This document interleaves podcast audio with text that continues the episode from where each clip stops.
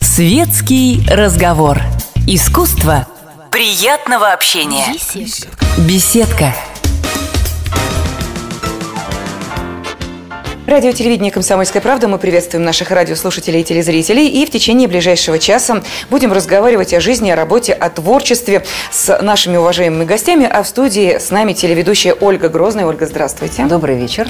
И актер театра и кино, народный артист России Евгений Александрович Меньшов. Добрый день, здравствуйте. Добрый вечер, здравствуйте. А также в студии я, Елена Фонина. И а, можно ли сказать, ну, то, что вы пара, это уже известно абсолютно всем, вы этого не скрываете. Хотя, да, что А- а такое? я не понимаю, а почему скрывать надо?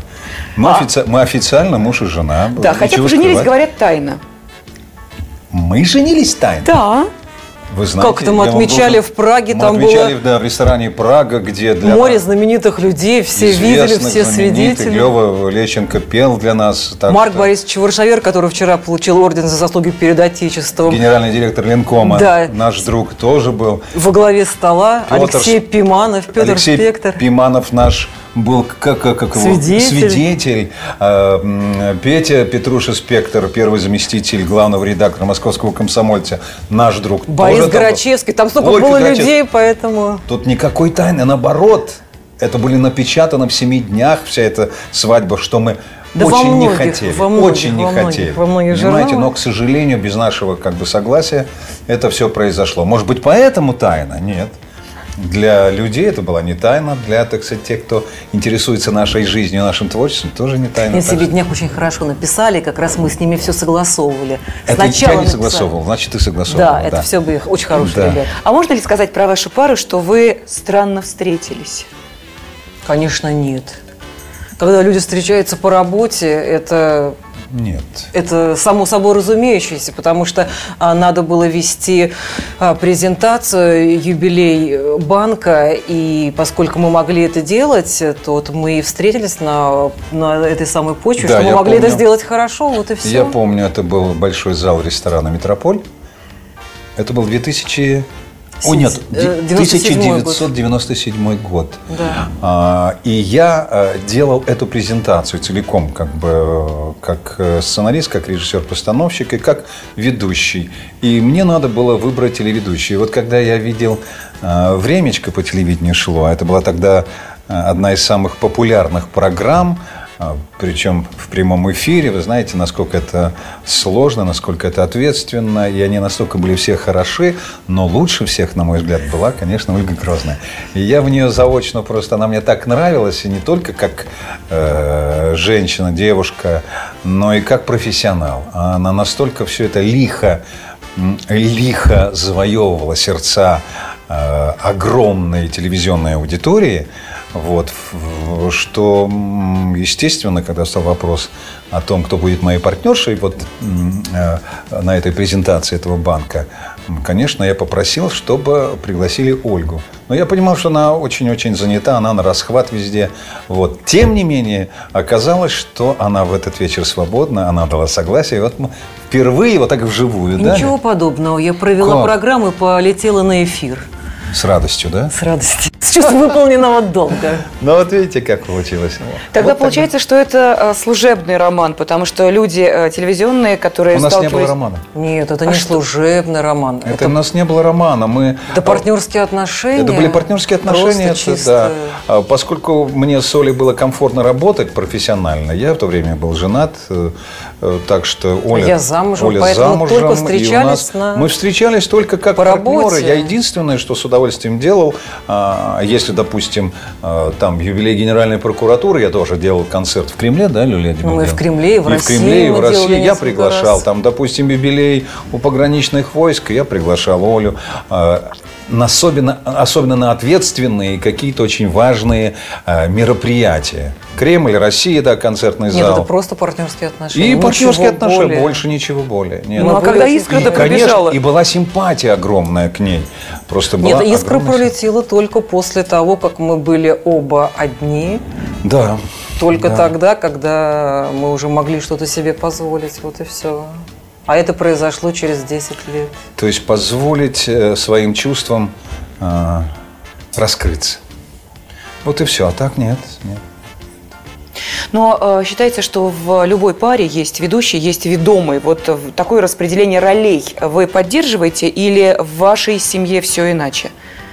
Жень, как у нас? Я даже не знаю, как ответить на Вы знаете, вопрос. я вам скажу, вот я тоже сразу задумался, и обычно ответы, знаете, как бывает, сразу можно да. ответить. Здесь, вы знаете, в каких-то вопросах Оля, и несмотря на то, что я упертый и упрямый, потому что по знакам Скорпиона родился, вот, а, и тем не менее я в каких-то вопросах и достаточно сложных, серьезных, когда надо принимать ответственное решение, э, прислушиваюсь к Лёле и чувствую, что ее женская интуиция, ее вкус и ее, а, так сказать... Э... Ну, это что касается, скорее всего, творческих вопросов, ты прислушиваешься к моему мнению. Нет, Наверное, только, так. Ну, Лёль, ну, не только творческих, ну, господи, ну, и жизненных. И жизненных тоже, Интересная конечно. история. У тебя есть интуиция удивительная, но это она присуща женщинам, эта интуиция, поэтому мне как Ну, я думаю, больше, кажется, творческие советы как раз. Ну, тебе прислушиваешься. В, этих вопро- в этих вопросах я главенствующее лицо. А что касается дома... Пусть будет так. Пусть Нет, я хочу так. сказать, что я в жизни столько не стояла у плиты, не занималась хозяйством,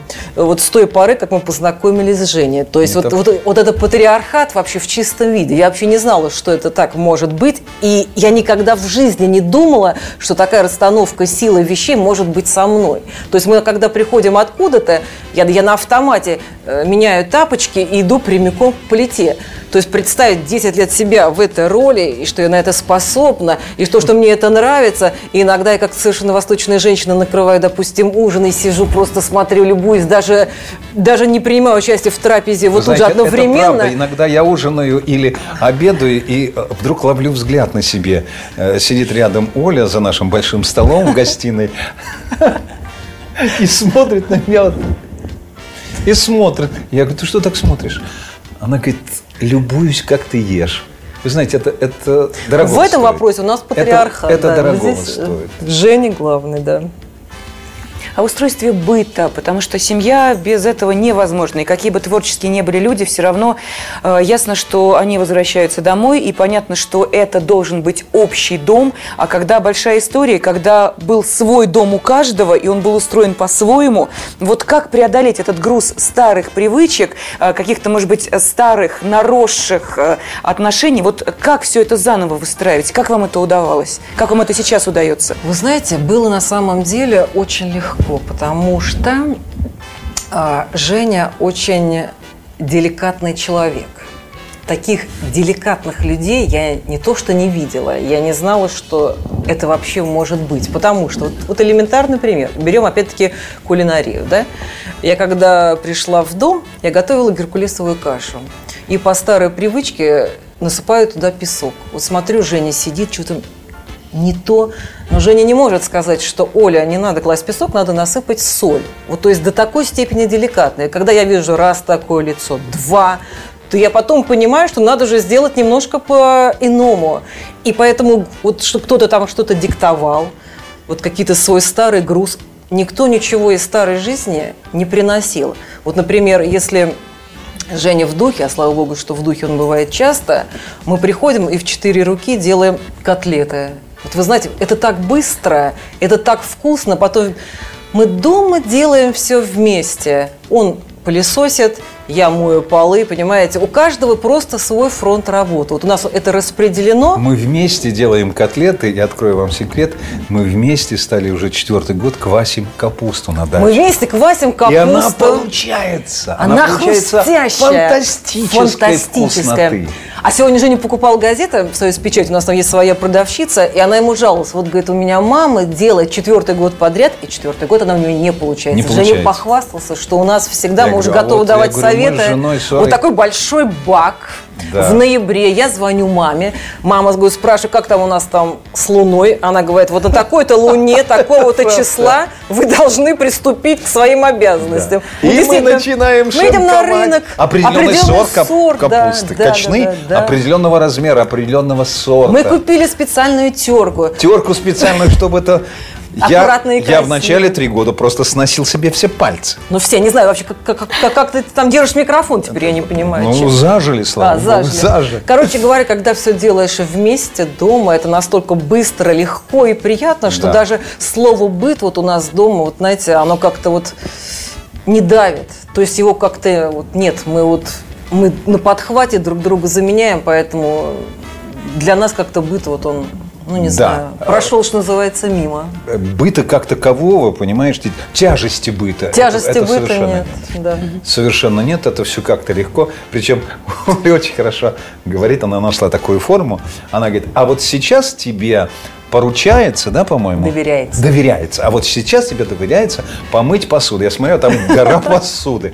И я ей говорю, Лелечка, любимая, спасибо за доверие. И я начинаю всю эту гору мыть. И представляете, какое у нее настроение хорошее после этого. Да не, все хорошо. Ну, нужно быть очень мудрой женщиной, чтобы так э, умело и красиво э, давать мужчине понять, что эту обязанность он должен выполнить. То есть это для него становится не обязанностью, а это же удовольствие доставить удовольствие любимой женщине. Конечно. Ольга, конечно. тогда, получается, вы отступили от своего принципа, в котором признавались еще с детства, у вас он был «делай сам».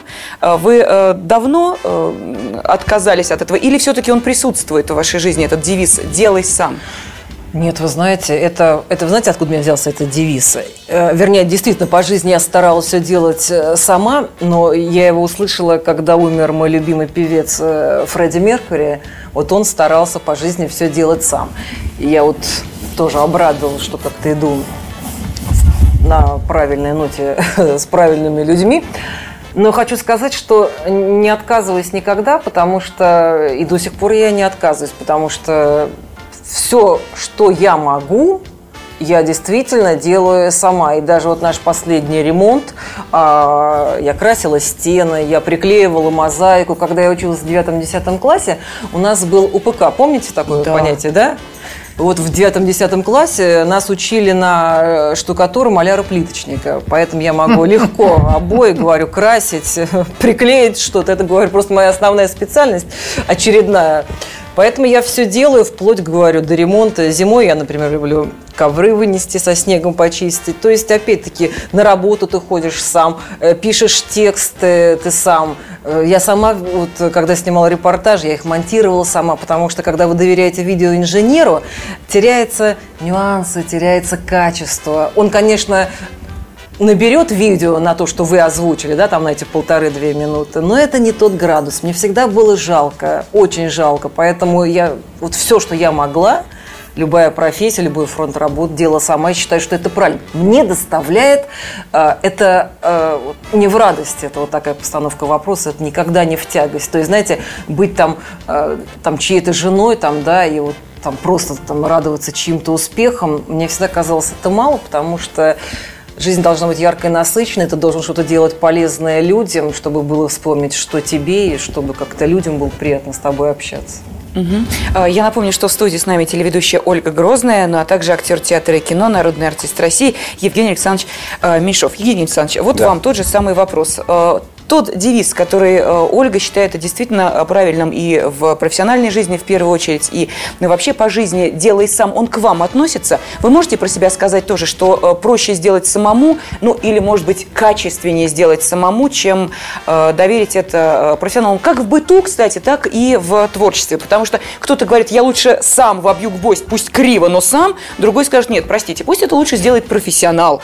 Вот вы, как мужчина, какой э, позиции придерживаетесь? Вы знаете, вот с детства у меня, я рано потерял отца, э, но мама, я помню, мне говорила, что лучше тебя самого никто э, за тебя не сделает. Вот какая-то вот эта вот фраза.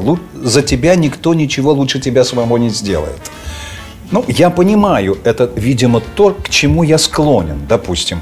Я всегда обожал лошадей, я с детства ездил в деревню, я, э, знаете, скакал э, без седла, э, круглые сутки, э, понимаете, там по, по полям, по лесам, и понимал, что потом на съемках, допустим, фильма Петр, Петр Великий, американской компании NBC, 10-серийный фильм. Я играл Апраксина, я там практически провел роль, была как бы все время на коне, на коне, на коне, на коне, там эти битвы. Это ближайший э, сподвижник Петра. Вот. И мне это пригодилось. И я просто вскочил, и даже там была масса каскадеров. У каждого нашего героя были дублеры. Я это делал без дублеров. Я летал и по снегу. Я... Ты лучше расскажи эту историю, которую «My House is Bad». А, ну, там, значит, мы, э, это, по-моему, это самое, как битва-то, господи, Полтавская битва, что ли, была? Нет, нет, нет, нет, это не Полтавская, нет, нет, нет. Это зима, и тогда э, Софья, э, Петр был великом, с великим посольством в Германии, а Софья интриговала его сестра здесь, со стрельцами. И вот стрельцы от послов от Петра к князю Долгорукому в Москве перехватывали – и все прекрасно знали этот путь. И вот там был такой эпизод, когда мы снимали под Суздалем, снега было очень много, э, деревьев в снегу. И вот э, я вез донесение от Петра э, князю Долгорукому. И вот на нас напали, э, значит, с деревьев посыпались вот эти вот переодетые стрельцы, Софины, э, Софины э, значит, э, люди, сподвижники. Вот. И погибли все мои э, люди. И я вот на, э, на, этом, на этом коне, э, значит, тяжеленный какой-то пистолет огромный того времени, заряженный по-настоящему, все это. Так, кстати, я так отстреливаюсь одной рукой. В это время э, конь делает свечку и потом вылетает на заснеженное белое поле. И у меня такой черный камзол, черный плащ, вот это черное треугольное с белым шляпой. И вот это все летим. А оператор был Виторио Стараро. Это дважды оскароносец. Ну, естественно, значит, там э, надо было э, во время э, какой-то битвы, значит, Петр наблюдает за тем, что происходит, и мы, военачальники, а Апраксин адмирал, крупный военачальник, и, значит, важные донесения какие-то, чтобы пере...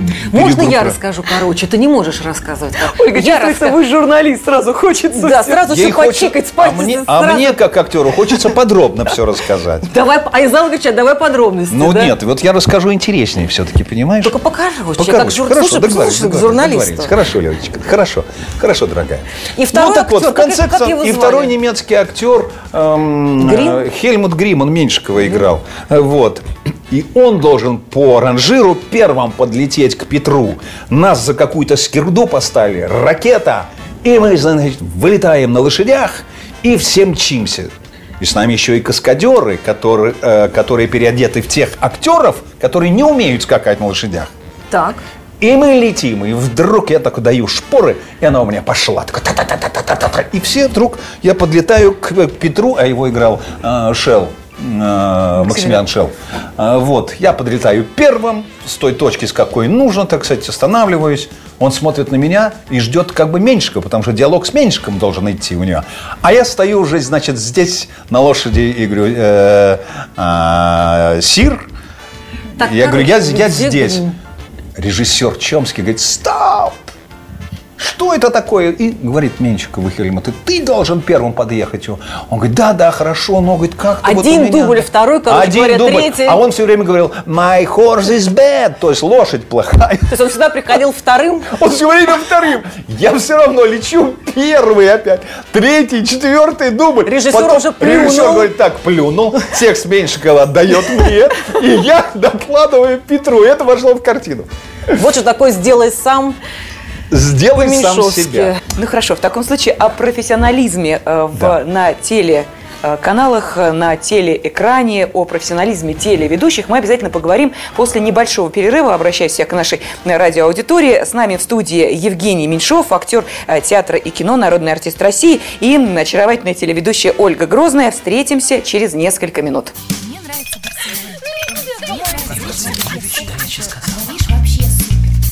Светский разговор. Искусство приятного общения. Беседка. Беседка. Мы продолжаем разговор в прямом эфире радио и телевидения «Комсомольская правда». Мы – это, конечно, в первую очередь наши уважаемые гости, актер театра и кино, народный артист России Евгений Александрович Меньшов, а телеведущая Ольга Грозная и я, Елена Фойна. До перерыва мы говорили о профессионализме бытовом. Да, разумеется, да. конечно, э, понятно, что любящая женщина не позволит мужчине, который не очень разбирается в том, каким образом проводка устроена, совать туда не только пальцы, но и лампочку вкручивать. Но э, то, в чем вы разбираетесь оба, это, конечно, профессионализм телеведущих. Вот об этом хотелось бы поговорить особо, потому что опыт на телевидении у вас э, работы огромный. И э, понятно, что за теми процессами, которые происходят на телеканалах, вы следите как профессионалы. А то, что э, сейчас происходит на различных телеканалах, вас как профессионала в первую очередь и как зрители во вторую устраивает? Лен, вы знаете, мы практически телевизор не смотрим потому что есть вещи, которые ты не можешь изменить, ты видишь, что это не так, то не так, постоянно говорить вот это отрицательное и дома переживать, создавать вот это отрицательное поле мы не хотим, поэтому чаще всего телевидение для нас это просмотр какого-то хорошего кино. Вот в основном свелось к этому. А вы знаете, э, да, наверное, э, есть с чем сравнивать, мне в частности. Э, с чем сравнивать, все-таки мы начали снимать «Песню года» в 1988 году. Я имею в виду мы с Линой Вовк, как ведущие этого фестиваля. Это было советское время еще, и отношение к своей профессии было совсем другое, и отношение к зрителю было другое – знаете, зрителя уважали, а они вытаскивали, вытягивали из него, из него любым способом рейтинг. Понимаете? Значит, для того, чтобы достичь высокого рейтинга, оказывается, любые средства э, возможны. Понимаете? Даже нарушение каких-то моральных устоев, нравственных устоев. А, э, я, я считаю, что человек должен держаться этих устоев, иначе мы скатимся вообще до скотства до какого-то в погоне за рейтингами. И, к сожалению, этим занимаются многие-многие э, каналы. Хотя я вам должен сказать, что вот то, что делает Константин Львович Эрнст на Первом канале, это весьма достойно. Бывает у него, так сказать, тоже, понимаете, рейтинг, это все это. Но у них хорошие Бог. документальные фильмы. У них хорошее документальное кино.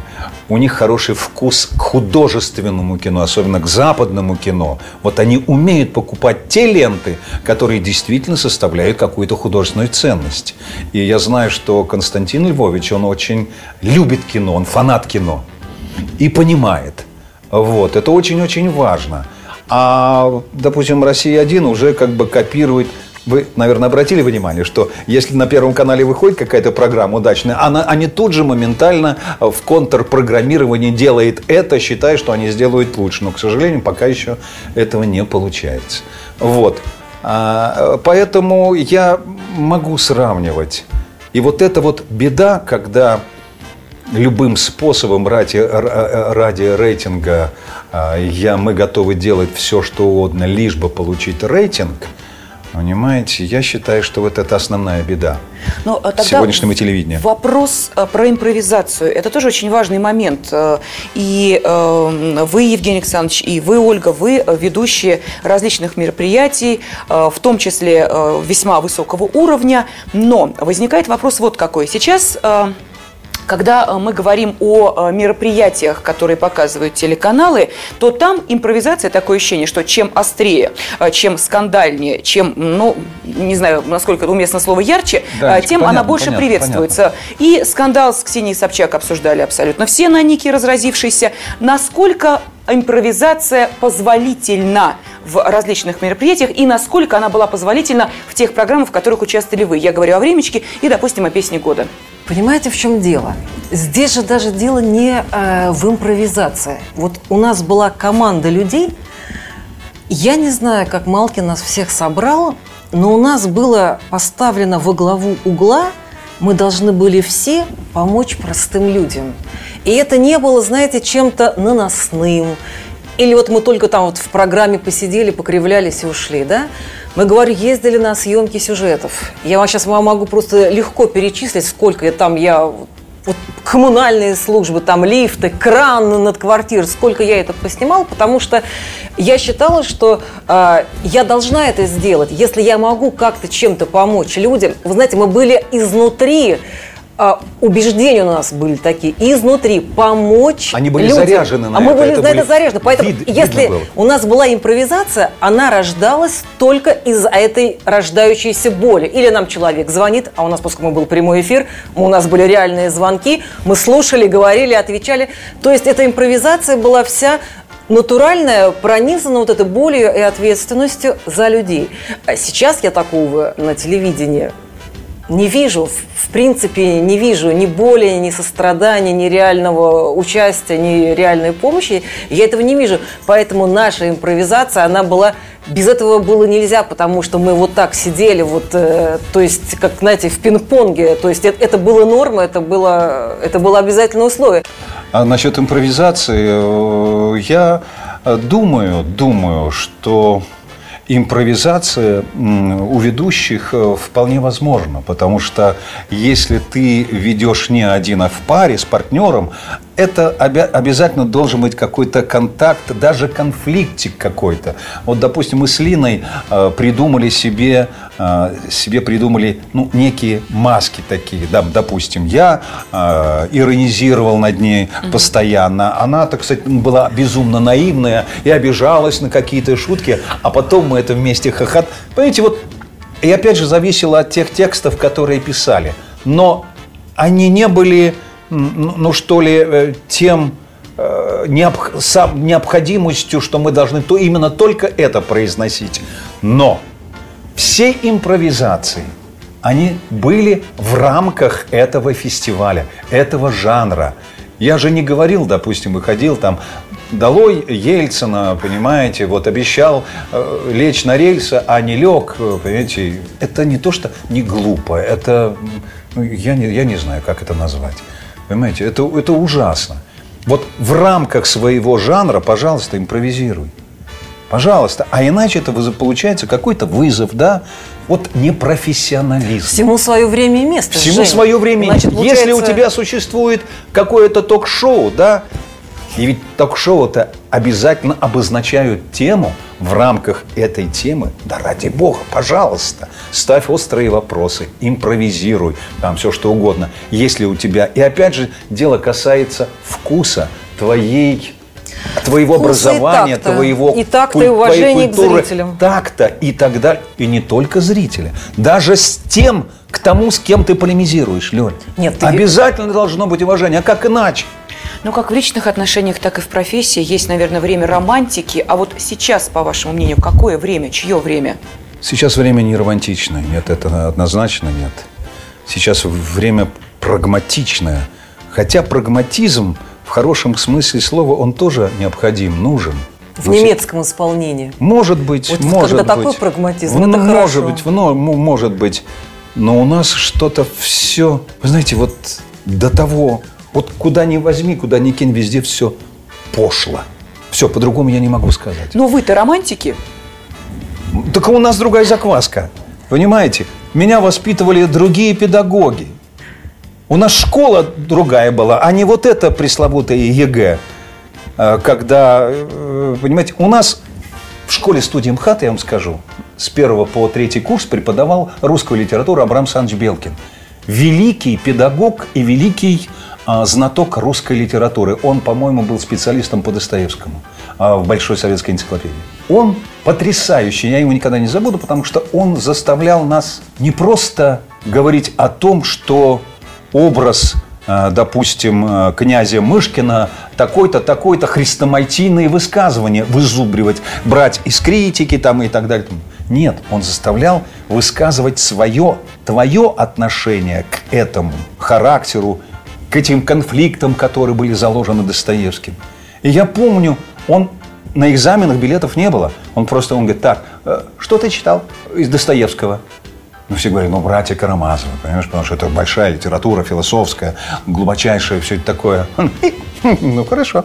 Там образ такой-то там. Пожалуйста. И я выхожу отвечать. Он говорит, один вопрос мне задает. А кого бы вы из мировой литературы сравнили бы вот образ Грушеньки с кем вот из а, женских а, литературных персонажей. Черт его знает, я думал, думал, думал. Потом вдруг вспоминаю, я недавно прочитал Мапасана, Пышку. Я возьми и брякни. Мне показалось, что очень схожие характеры, схожие образы. Я говорю, Мапасановская Пышка. Все, пять, идите, все, до свидания. Больше ни о чем не стал спрашивать. И в зачетку мне поставил пять. Он понимал, что помимо того, что я что-то там начинают вращаться тяжело, вот эти колесики там начинают вращаться размышлений, э, сравнений, что я еще помимо Достоевского еще прочитал и Мапасана. И это для него было достаточно. Вот что такое. А сейчас ЕГЭ. Это можно сравнить? Нет. Ольга, и э, все-таки точку в нашем разговоре э, Да. поставите вы. Итак, Я романтика, разрешу- я разрешаю. время романтики сейчас. И в вашей семье все-таки романтики вы или нет?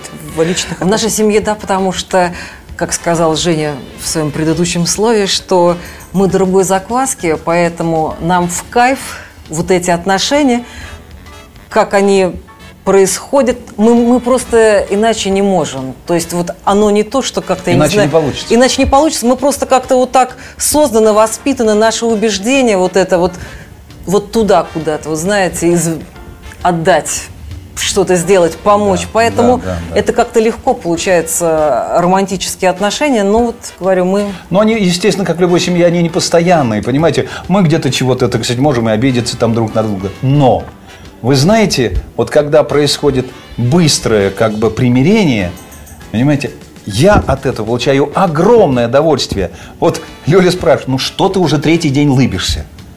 Потому что мне приятно, безумно э, э, восстановить те прежние отношения, которые у нас были до... Ну, это даже не ссора, это, ну, недопонимание. Ну, мало ли в семье бывает. Там бывает, что и сковородками по голове бьют, понимаете? Нет недопонимания. У нас, естественно, не происходит, мы как-то так... есть к чему стремиться. Да, есть к чему стремиться. Добраться до сковородки, да.